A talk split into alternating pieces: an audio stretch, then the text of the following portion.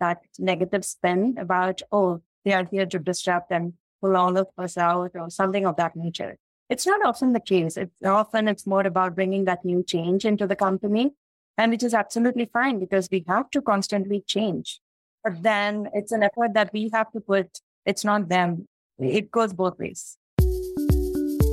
Welcome to the Disruptive Innovators Champions of Digital Business podcast, where IT and digital leaders from around the world talk about their careers, their inspiration, and their vision for the future of digital business. I'm your host, David Wright.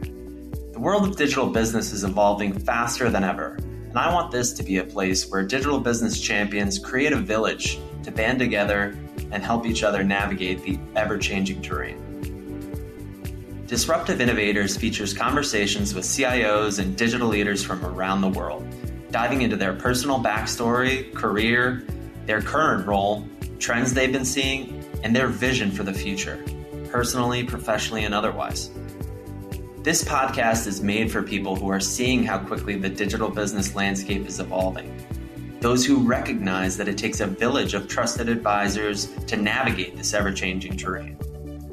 People who enjoy listening to high level discussions surrounding what it means to be a leader, real world examples of challenges faced, and industry specific strategies leveraged to create exceptional business outcomes.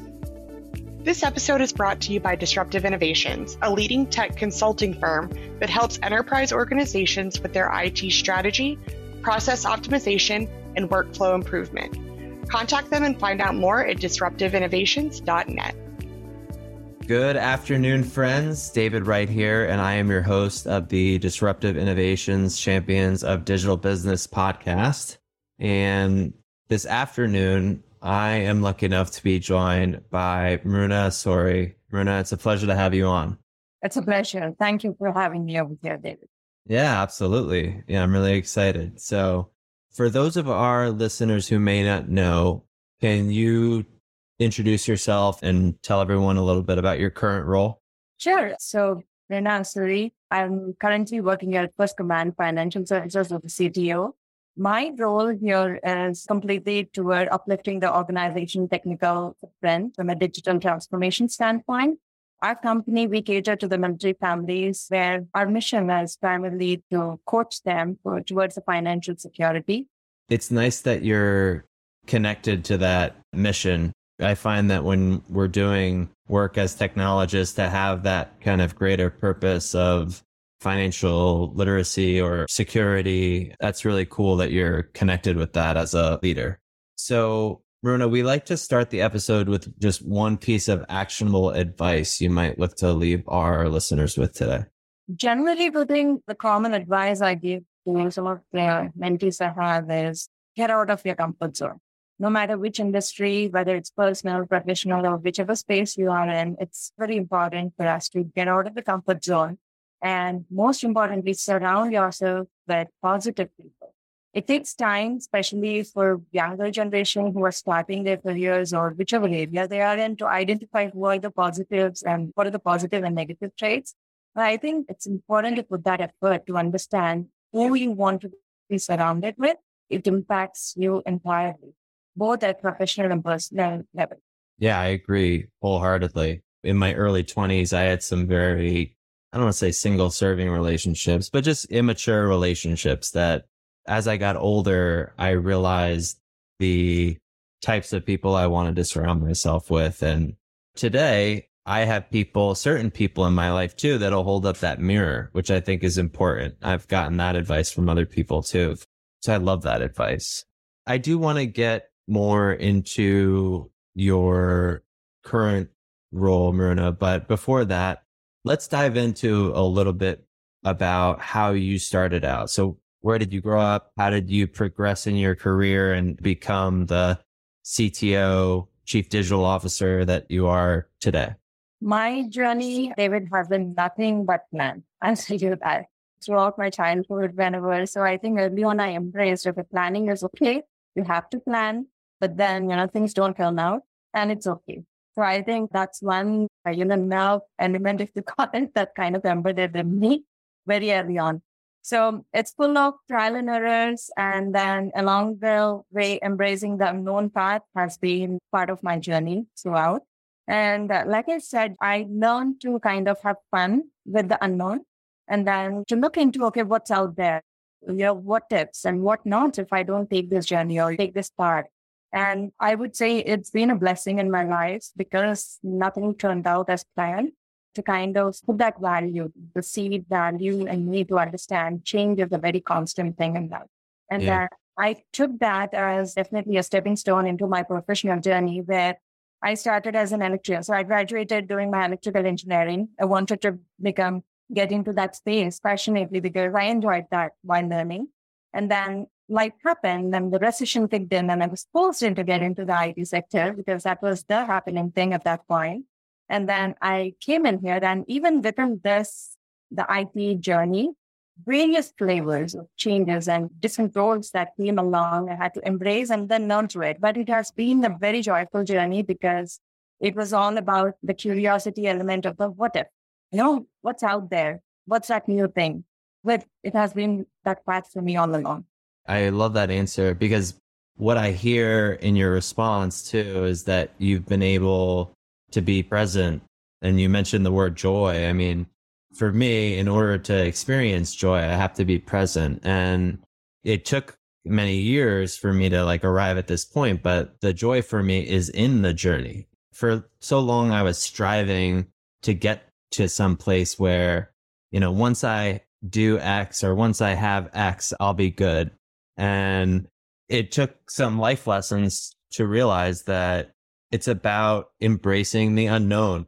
My experience has also shown me that the universe, power greater than myself, whatever you want to refer to it as, has infinitely more expansive and amazing plans than I could ever think up for myself if I just stay open to it.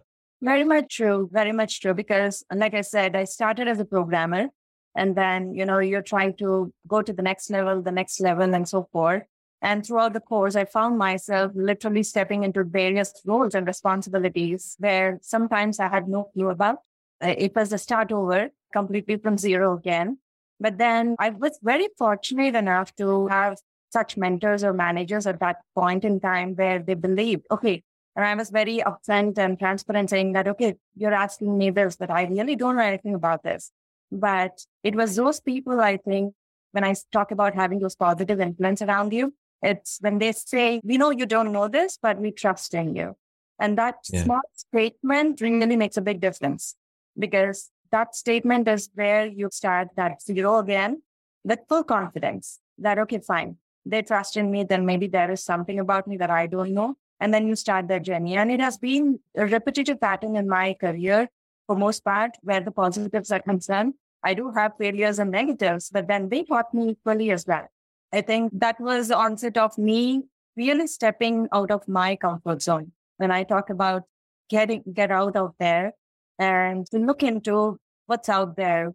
I really don't know anything about it, but let me see what I can do about it. And then going to the people you think who are going to hold your hand when you ask those questions and then help you kind of understand that 360 degree view of that new territory.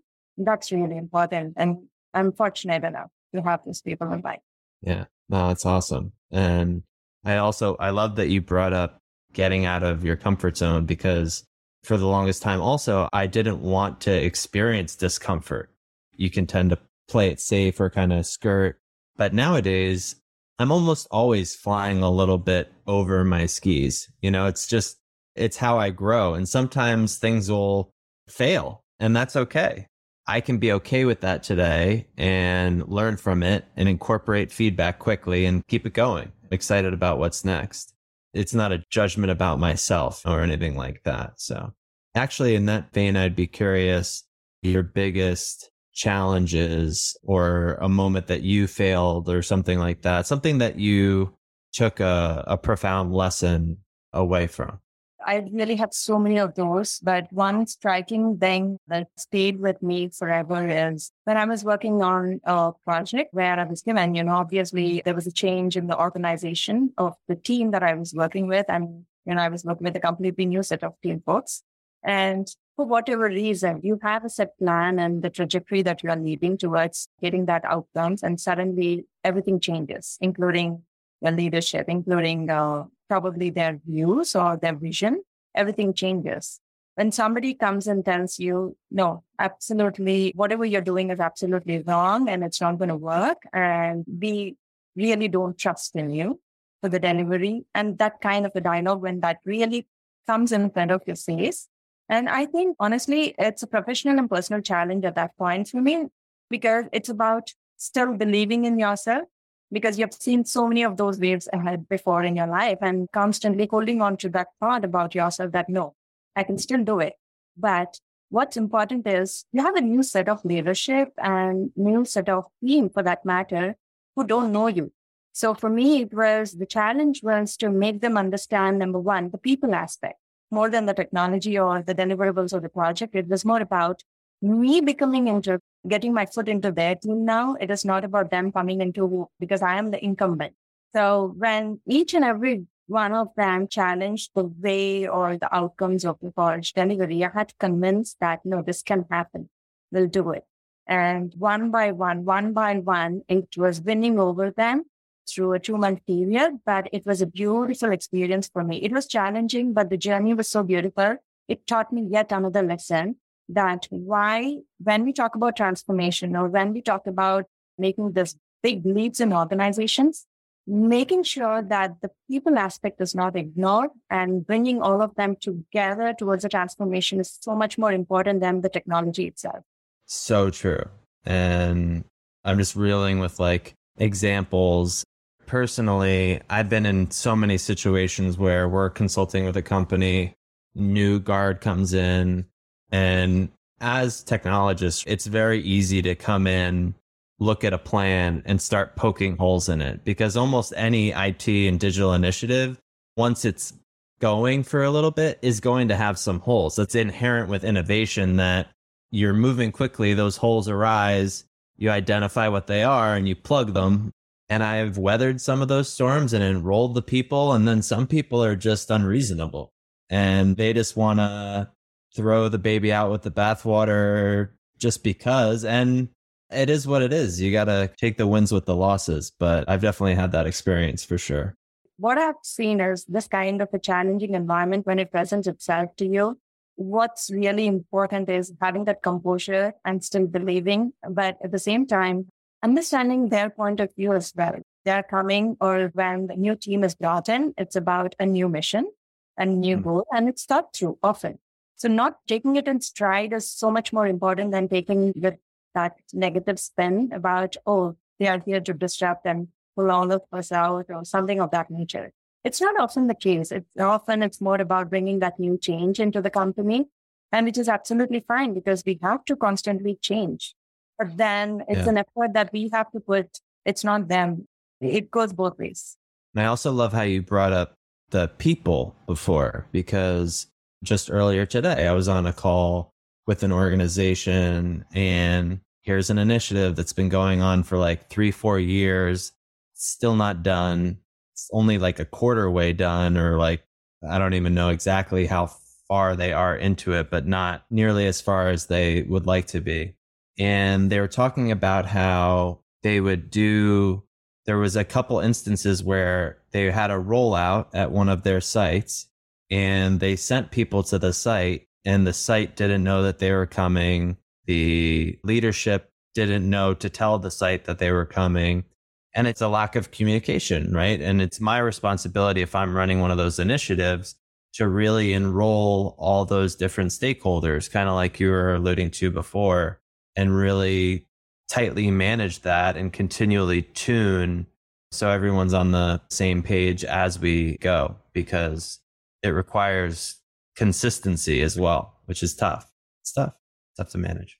So, Runa, I want to get into your current role, but before we do, I always like to ask favorite book or literary piece, either that you're reading now or all time? I can share one book that I'm hooked on to right now, which is uh, Useful Delusions by Shankar Vedantam.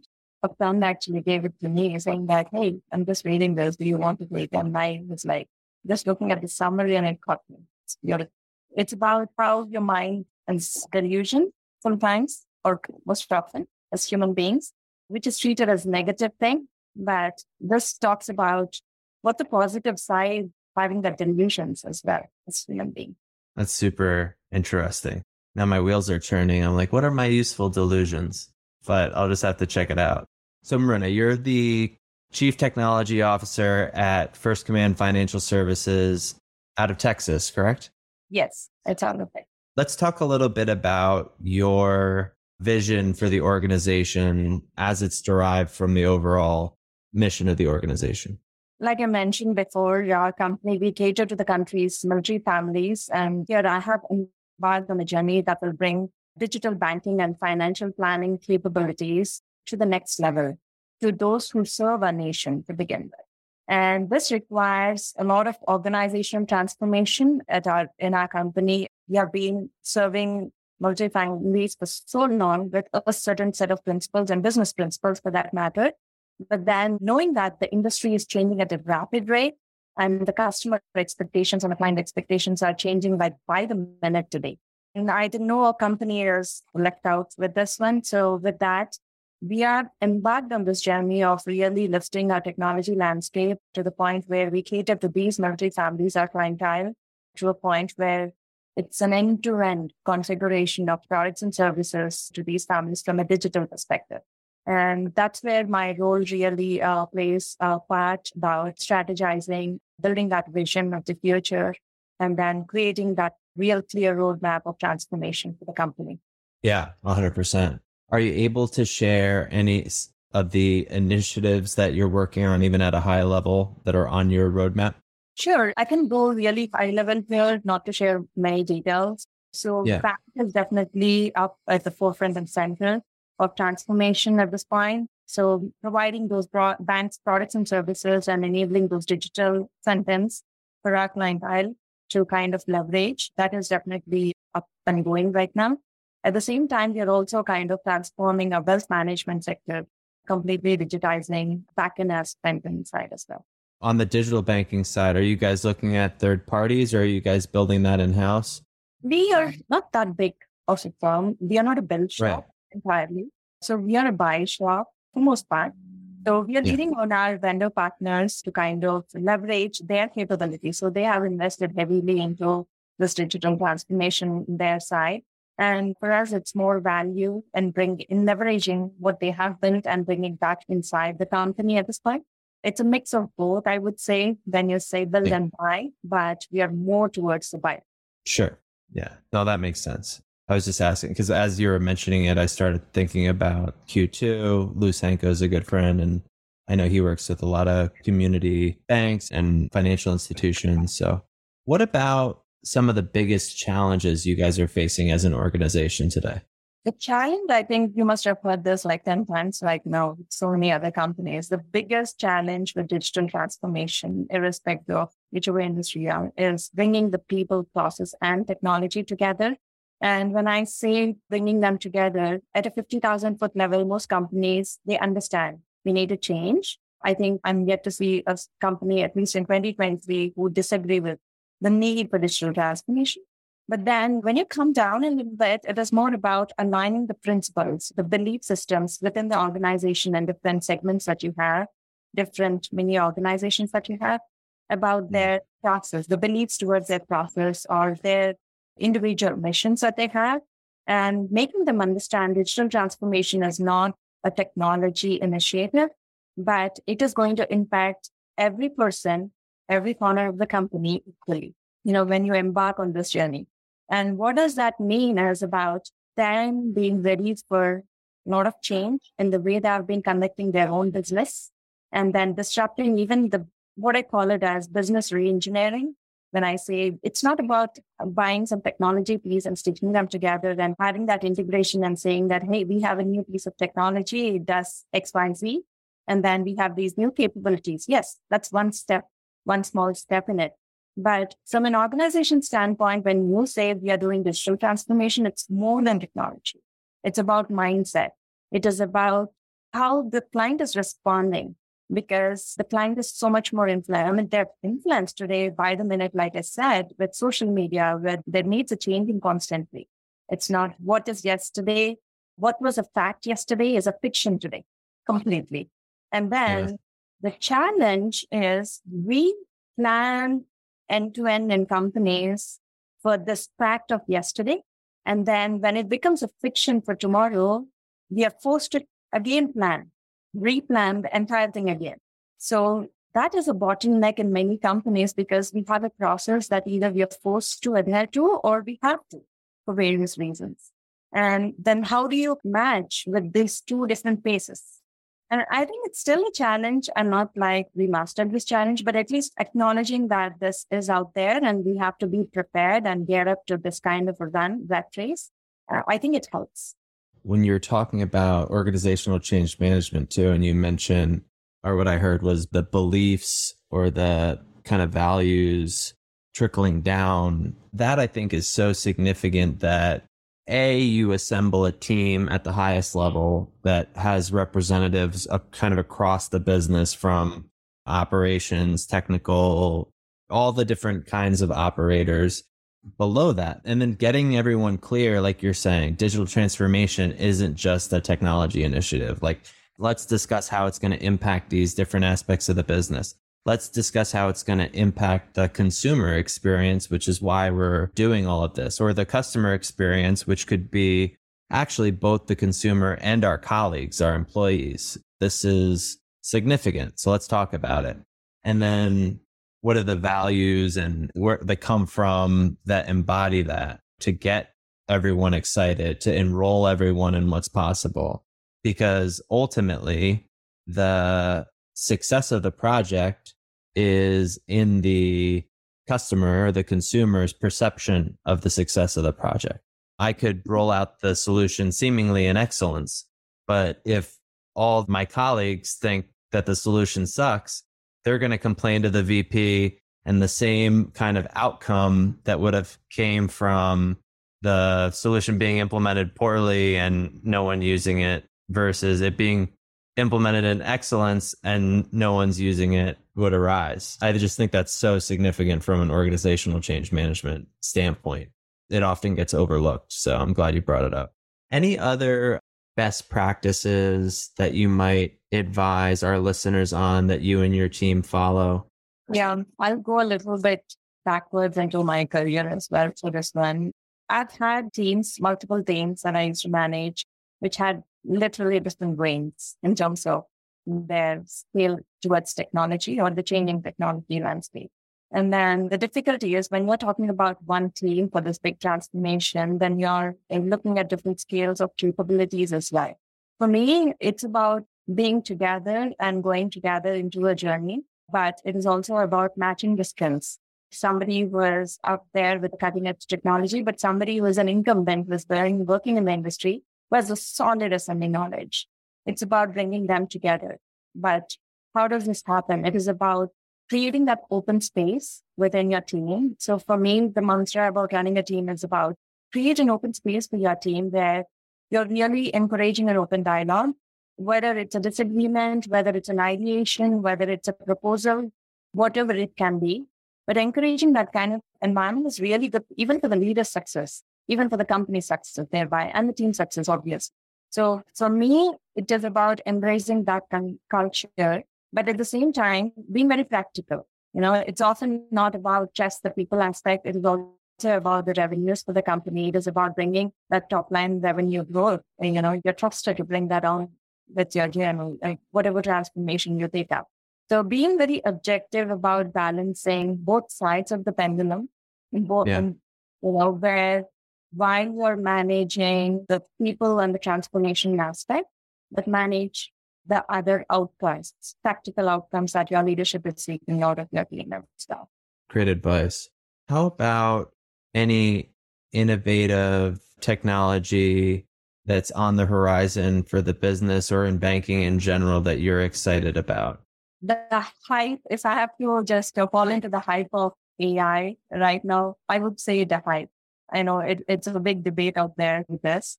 But honestly, I'm excited about it, but I'm super cautious about it. And the reason I say that, David, is not because it does not have potential. It does.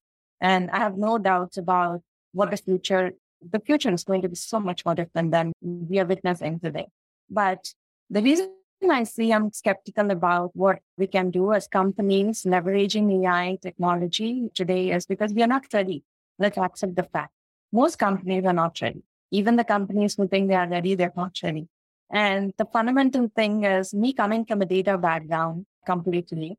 You know, technology is out there, but even today, data is very fundamental for success of any initiative.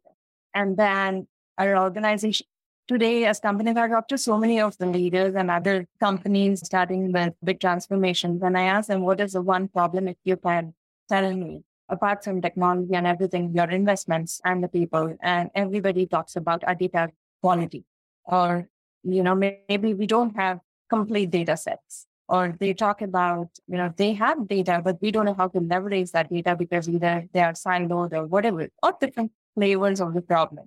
And then let's talk about AI. What is AI end of the day?